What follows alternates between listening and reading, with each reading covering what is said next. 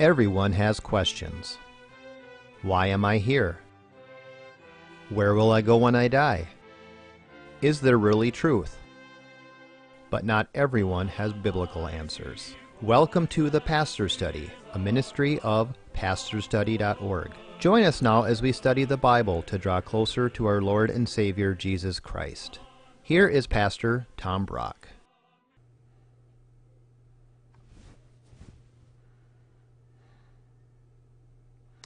Welcome to the Pastor's Study. Three days ago, I turned 60 years old. And I had two different friends of mine say to me, Yeah, when you turn 60, you can't pretend you're young anymore. but you know what helped me? It helped me to read this. Galileo was 73 years old when he made some of his greatest discoveries. Michelangelo was still sculpting in his 80s. Hudson Taylor, at age 70, was opening up the mission field in China. George Mueller began his evangelistic tours at age 71 and by age 87 had traveled around the world eight times. John Wesley, at age 87, still preached regularly. When Tennyson was 83, he wrote the famous poem Crossing the Bar. Benjamin Franklin went to France in the service of America at age 78. It was after age 70 that Vanderbilt amassed his $100 million fortune. Goethe at 80 completed Faust. Titian, the painter, was still painting at age 87. All these people had some of their greatest accomplishments well after the year 65.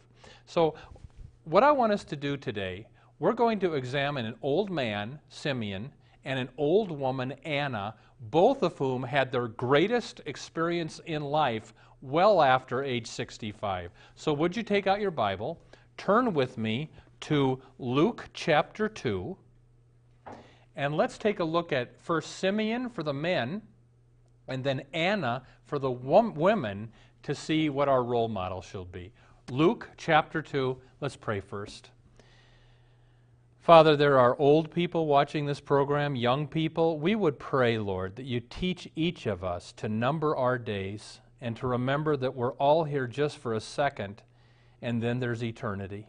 God, teach us how to, to grow old biblically now. We ask in Jesus' name.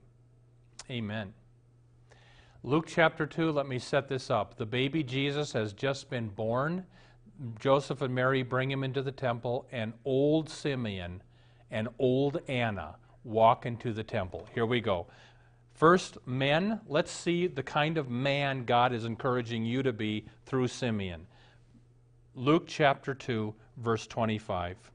There was a man in Jerusalem whose name was Simeon, and this man was righteous and devout, looking for the consolation of Israel, and the Holy Spirit was upon him. All right, let's take a look at Simeon. The first thing it says about him, he was righteous. Now, it doesn't say he was perfect, but it says he was righteous. And now, did he sin? Of course he did. But when he sinned, he repented, and overwhelmingly, generally, he led a righteous, holy life because he leaned strongly on the God of Israel. He was righteous. Second thing it says about Simeon, he was devout. The Greek word that we translate devout there literally means he took hold well. He was cautious, meaning he was intent, he was centered on God and on spiritual things, devout.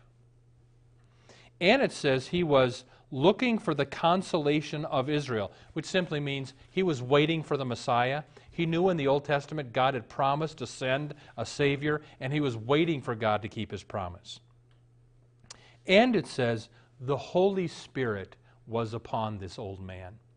You know, many years ago, when I came to my church up here, uh, they had a Saturday morning men's prayer meeting that had been going on for many years, and it went on for many years after I got to my church. And these were the godliest, sweetest men. And I was about the youngest person there. These guys were some in their 80s, etc. To hear these old men pray, the Holy Spirit was upon that group. One more thing about Simeon, verse 26. And it had been revealed to Simeon by the Holy Spirit that he would not see death before he had seen the Lord's Christ. In other words, Simeon received what's called special revelation. Now, not everybody gets this, but he did. We don't know if God spoke to him audibly or if he had a dream or an impression. We don't know how. But somehow the Holy Spirit told him, You're not going to die until you see the, sa- the Savior. Next thing, verse 27. And he, Simeon came in the Spirit into the temple. And when the parents brought in the child Jesus to carry out for him the custom of the law, that would have been circumcision. I want you to notice the words into the temple. Notice that Simeon knew where the temple was. In other words, in our, in our language, we'd say Simeon was a churchgoer. So a 13 year old says to me, You know, Pastor Brock, do you have to go to church to be a Christian? And what I said to her was, you know, it's hard enough to be a Christian in this world having the support of the church. I wouldn't want to try to be a Christian in this world without the support of my Christian brothers and sisters. And I said, I think you better, if you say you're a Christian, you better be in a church. And listen, if you're one of these people who says, oh, I can be a Christian without going to church, can you show me that verse? It's not in the Bible. What is in the Bible is Hebrew chapter 10. Do not forsake the assembling of yourselves together. And I'll say this too if you can't give God one hour a week, are you a Christian? Simeon knew where the church was. Go to church if you don't go to church. And then look at verse 27 again, uh, verse 28. Simeon took the baby Jesus into his arms and he blessed God and said, Now, Lord, you are releasing your bondservant to depart in peace according to your word. Here's the next thing about Simeon he looked forward to death. He calls it a release there in that verse. Quoting a, a, commentator by the name of Schaff Simeon was delivered from fear of death by the child Jesus. He cannot desire to see anything greater on earth. He has seen the sacrifice for sin in his arms. He is now assured of eternal life. Why then should he desire to remain any longer on earth? So, especially the men, let me ask you this question Are you a Simeon? Do you have the assurance of your salvation? Are you looking forward to death? Okay. I have a friend who was out in the fishing boat with his dad, and he never had had this talk with dad, and he decided to do it. And he said, Dad, if you died, are you sure you'd go to heaven? And dad said, Yes. And, and dad, if you died, why do you believe you'd go to heaven? And dad basically said, I believe in Jesus. I'm trusting him alone for my salvation. And boy, is my friend glad he had that talk with dad, because shortly after that, dad died of a heart attack suddenly. Are you a Simeon? Do you know where you're going to spend eternity? If you don't have the assurance of your salvation, I would encourage you, men, open your Bible to John 3:16 and read it over and over and over until you get the assurance of your salvation. Simeon looked forward to death. John Quincy Adams, President of the United States, in his old age, this happened. When John Quincy Adams was 80 years of age, he met a friend in the streets of Boston. The friend shook the old man's trembling hand and said, Good morning, and how is John Quincy Adams today? Thank you, was the ex president's reply. John Quincy Adams himself, himself is quite well, thank you. But the house in which he lives is presently becoming dilapidated. It is tottering upon the foundation. Time and seasons have nearly destroyed it. Its roof is pretty well worn out. Its walls are much shattered. It trembles with every wind. The old tenement is becoming almost uninhabitable, and I think John Quincy Adams will have to move out of this house soon. But he himself is quite well, thank you, quite well. you know, here's the point. If you know Jesus, you know your sins are forgiven, you know, you know you're going to heaven for eternity, it's not that big a deal what happens to your body. I've told this story before, but here's a little girl who would skip through the graveyard on her way home from school every day. And an old man is seeing her do this, and finally one day he stops her and says, Little girl, I see you every day skipping through this graveyard. Aren't you afraid to walk through this big graveyard all by yourself? And she said, No, sir, because I know my home is right on the other side. You know, you and I are going to go into that graveyard someday. It's going to be a lot easier for you to go into that graveyard if you know Jesus and you know right on the other side of the grave is your eternal home. Look at verse 30. Simeon says to God, For my eyes have seen your salvation. Here's the next thing to say about Simeon he believed in salvation. Many years ago, an Indian chief converted to Christianity. Some of the neighboring chiefs heard of his new religion. They met with him and they said, We hear you're saved. What does it mean, this saved? And the old chief took a handful of wooden chips and put them in a circle. He put a worm in the middle of the circle and he lit the chips on fire. And they watched as this worm tried to go this way and was repelled back in the middle, this way and repelled back. And finally, the chief took his hand, pulled the worm out of the ring, and put him safely to the side. And the chief said, That's what saved is. I was that worm.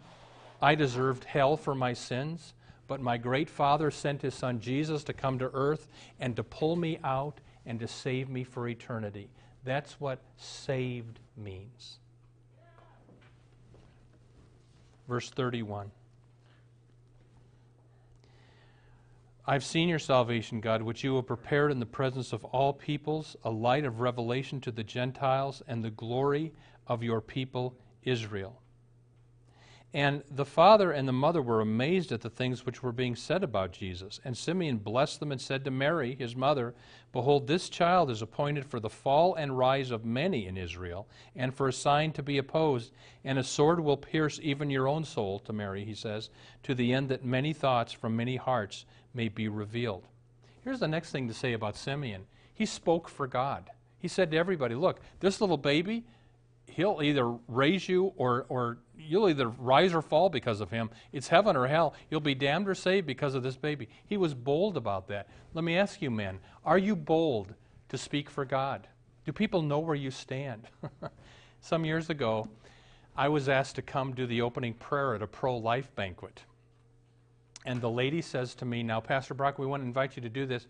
But by the way, most people there will be Christians, but there'll be some Jewish people and others too. So would you please just not pray in Jesus' name? And I basically said to her, You got the wrong guy here. If I can't pray in Jesus' name, I'm not, I'm not the guy you want. And she said, Well, I'll have to get back to you. Well, she called me back. Okay, you can pray in Jesus' name. but here's the deal. You know, men, let's be a Simeon. Let's speak for God. Let's stand for God. Let's not be apologetic about Jesus. Now let's turn to the women. Let's see Anna as the role model for women. Uh, Luke 2 36. And there was a prophetess, Anna, the daughter of Phanuel of the tribe of Asher. She was advanced in years and had lived with her husband seven years after marriage, and then as a widow to the age of 84. She never left the temple, serving night and day. Here's the next thing it says, Anna never left the temple. In other words, she lived for church. I've met ladies like this, older ladies. They love the church. They're always at church doing something to serve the Lord. Um, you know, can we talk for a minute about the beauty of celibacy, of, of, of, of being a single person and not engaging in sex? You know, I live in a townhouse. I've lived there for 25 years. I think three couples, old couples, were shacking up next to me without the benefit of holy matrimony. You know, fornication's a sin whether you're 17 or 70. Sex outside of marriage is a sin. Anna was a celibate. Her husband died and she was pure for the Lord. And listen to what Paul says about celibacy. This is from 1 Corinthians chapter 7 verse 32. Paul says, "I want you to be free from concern. One who is married is concerned about the things of the Lord." excuse me, one who is unmarried is concerned about things of the Lord, how he may please the Lord. But one who is married is concerned about the things of the world, how he may please his spouse. And his interests are divided. The woman who is unmarried and the virgin is concerned about things of the Lord, that she may be holy both in body and spirit. But one who is married is concerned about things of the world, how she may please her husband. This I say for your benefit, not to put a restraint on you, but to promote what is appropriate and to secure undistracted devotion to the Lord. In other words, if you're a widow, use yourself use your, your alone years to serve the Lord like Anna did. Don't get into the sins of the flesh like like so many do in our day. If if you're single, Christian, whether you've never been married or you're a widow, your option is to stay single and pure and celibate for the Lord. Use your celibacy to serve the Lord. And it says about Anna, she served with prayers and fastings. She was a prayer warrior. I mean, this lady, her name was Fran, white haired lady. She loved the Lord. When I would have a problem, I would call Fran. She's, she's dead now, but I, would say, Fran, I got this problem. Would you pray for this? And I would, more than once, I would call Fran because I heard somebody say once, you get the white haired ladies of your church praying for something, it's over. and if you've got a prayer chain at your church where some of the elderly women, especially, pray for things, use it. Anna served the Lord with prayers and fasting. And look at verse 38. At that very moment, Anna came up and began giving thanks to God and continued to speak of him, Jesus, to all who were looking for the redemption of Israel. Next thing to say about Anna, she spoke of Jesus to all. Anna was just this old lady that would just talk about now the, the Savior that come, came into the temple as an infant. When I was in seminary, part of our training was to visit a nursing home and to read the Bible and pray with people. There was an old missionary to Madagascar. Her name was Ella. And I would walk into her room. She had a liver ailment, so she'd be crippled over in pain. And I'd go over to have a prayer with her, and she'd I didn't minister to her, she ministered to me, and she would quote the Bible. I am convinced that the sufferings of this present time are not worthy to be compared to the glory that shall be ours in Christ Jesus. And she just, at, she barely talk, I think, sometimes, but she just spoke of Jesus, spoke of Jesus. Let me ask you, women, do you do that? Do you talk to your children about Jesus, your grandchildren about Jesus, your neighbors about Jesus? That's what Anna would do. And notice what her message was when she talked. It says she was talking about, in verse uh, 38, she spoke about the redemption of Jerusalem. Her message was redemption. You know, it's easy to talk uh, to people about church. Yeah, I go to church. Or, no, get right to the meat of the matter.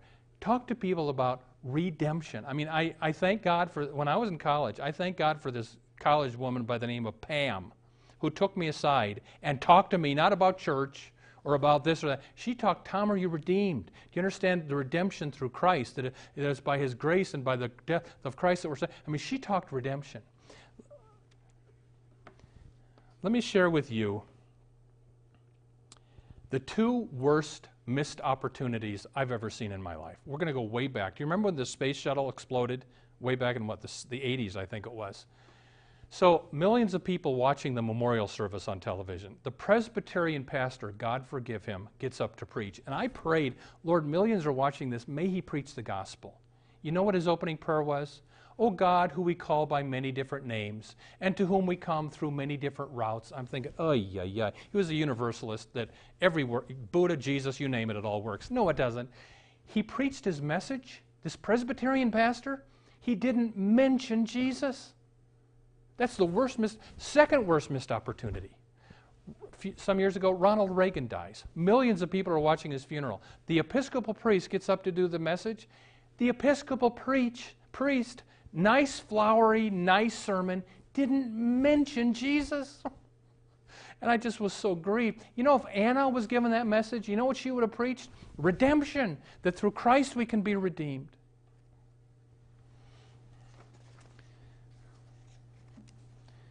Let's look, uh, uh, let's, let's just close at this point. One, one more thing I'll tell you about. This is on the news. This is the best thing I've ever seen on the news. True story, I think down south, a 93 year old lady who's still able to drive is in her car. A thief opens the door, sits next to her, puts the gun next to her, and says, Give me your money. They're interviewing this lady on TV. And I said to him, I'm not going to give you my money. But young man, you need Jesus. And she starts sharing the gospel with him. And that young man started to cry and he left my car. That's Anna. You talk to people not about the church or flowery things, you talk about Jesus and redemption. All right, let's close this. Men, God would have each of us be a Simeon. Be bold, speak for God, and know that you're saved through Christ's death and be looking forward to death. And women, God would have you be an Anna, Talk to people about redemption. If you're single, be celibate and use your celibacy to pray and to serve the Lord. Amen. Welcome to the portion of the pastor study where we now ask Pastor Brock to share with us his knowledge of Scripture and his insights to answer questions we have regarding the Bible, our Lord, and our everyday walk with Him. Pastor Brock, you read the verse that you say, say that Simeon was righteous. Mm-hmm. Doesn't that go against Romans 3, where Paul says, No one is righteous, no, not one? Right. And so, what do we do with a verse that says he's righteous, and then Paul says nobody's righteous, we all need Christ? Well, I think there's two ways to handle it. Sometimes the Bible takes a word and uses it one way with a meaning in one verse, and it's a different meaning in a different verse. For instance, Paul says we're justified by faith apart from works of the law, Romans 3. James says in the book of James, so you see that a man is justified by works and not by faith only. And so what's going on here? Well, Paul is talking about a living faith in Christ that does produce a different life, it changes your life.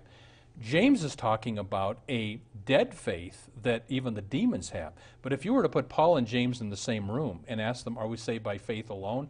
Both of them would say yes, and we're not saved by good works, but both would agree, but true faith in Christ does change you. So sometimes a word, just you determine it by the context, means two different things. You can also answer it this way that Simeon was righteous. He was perfect because he was believing in the baby Jesus who would make him perfect. Okay, I guess Yeah. that answers it then. Is there a difference between how people had the Holy Spirit, like in the Old Testament, and how we have the Spirit in the New mm-hmm. Testament today? Yeah, there is a difference because in the Old Testament, maybe a, a, a prophet would have the Holy Spirit or a king, King David would have the Holy Spirit. And it was kind of a select few. But when Pentecost comes, uh, the prophecy in the Old Testament is one day I will pour out my spirit on all flesh, and your old men will prophesy, and your mon- young men will see dreams, etc., cetera, et cetera. And so in the New Testament, anybody who's a believer in Christ gets the Holy Spirit. It was more limited in the Old Testament. But the Holy Spirit existed Yes, in indeed. the Old Because the Holy Spirit is God and is eternal. Right, Yes. okay. So, Pastor Brock, is it a sin to want to die if you're an older person? Well, uh, you know, here we have Simeon said, Lord, let me now depart in peace. He wanted to die. He had seen what he was still old, alive to see, because God told him, You're not going to die till you see him. And then, okay, Lord, let's go. it's a sin to kill yourself, it's a sin to try to hasten your death. But I don't, I mean, Jackie, Paul the Apostle said, I desire to depart and be with Christ. That is far better. Nevertheless, I'm going to stay on earth for your account, Christians. So I don't think there's anything wrong with wanting it. Yeah. Okay. Well, I guess we were just kind of the way that was. Now, you talked about Anna being celibate. And I guess, how do you know if God is calling a person to be celibate, Mm-hmm. single or married? Um, where- what are the advantages to each? Okay, Let's well, go through you know, how do you know if God wants you to be a single person or married? Right. One of the clues is 1 Corinthians 7, where Paul says it's better marry than better to marry than to burn with passion. So if you've got a huge problem handling your sex drive, that's probably God say, get married. but on the other hand, Paul says if you can handle it, it's better to be single because you'll have more time and energy to serve the Lord. And, but both are a calling. It's, it is a special calling of God to be single, but marriage is also a special calling of God. We need both, or the church would have become extinct a long time ago. So, you know, we, there are advantages to being single, there are advantages to being married. So it, it's not, only the Lord knows who should be single and who should be married. We pray about it, we seek Him, and, and in His time, He reveals things. Yeah. Okay. And you talked about fasting. I guess, how should Christians fast today? I mean, or how often? Mm-hmm. Yeah. You know, that's, it's up to every individual, but remember that Jesus did not say if you fast, He said when you fast. And so I think this is something Christians need to do. I need to do it more, Jackie. I, in recent years, I haven't fasted much at all, but periodically, what I do, I take 24 hours and I drink water during that time, but I don't eat food.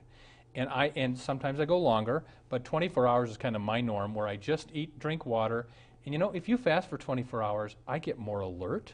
I've got a lot more time on my hands. you know, you have you, you do. Uh, it's amazing how much time you think of food. You know, so or prepare it. So just it's a ti- you, you do it. I do it when I'm in trouble, when I really need wisdom from the Lord. I just pr- I just will fast. So, how often should a person do this? You know, again, Jesus said when you fast. He didn't say how often to do it, uh, but I, I guess I'm. I, I don't know the answer to that. But we should do it more than we're doing it. You hardly ever hear of people fasting. So, are we commanded to fast? Well, again, Jesus said, when you fast, don't, you know, make it obvious to the public. You know, do it privately. So I think, I think in a way, we are commanded to fast. Okay. Um, just a little over a minute left, but you were talking. uh, We were talking about dying and that.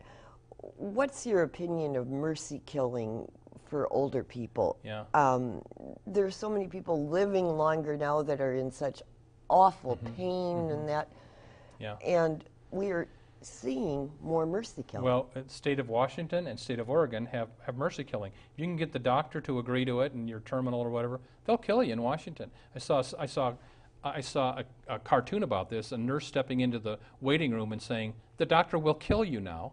And Jackie, it's evil. It's evil to kill an unborn baby in the womb. It's evil to kill an old person who's in pain. We have so much more advantages today. I mean, we have all kinds of drugs, but it's never been right to take human life. So the answer is it's wrong. so it's wrong either way. Yeah. Okay. Um, I think it's a, a hard thing for some doctors and nurses and that that are dealing with people in. I'm not saying you die. have to. Sometimes you let people die, but you don't starve them, and you don't put things in them to poison them. You know. Okay. Well, we want you to know that we have our own website. It's www.pastorstudy, two S's, pastorsstudy, all one word, dot org. And you can watch it at any time to see these shows or tell other people to watch it if you want them to see a certain show. We pray that you would take a look at that and you'll have our address and see what we're doing and what we need and how you can be a part of that.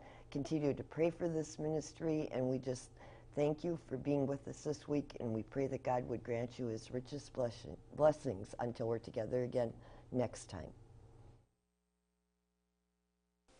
Thank you for watching the Pastor Study. You can watch more of our programs at pastorstudy.org. We are on the air preaching the gospel of Christ because of our generous support of you, our viewers. Would you consider supporting our ministry? You may do so at pastorstudy.org or write The Pastor Study, P.O. Box 41294, Minneapolis, Minnesota 55441. May the blessing of our one triune God, Father, Son, and Holy Spirit be with you today and always.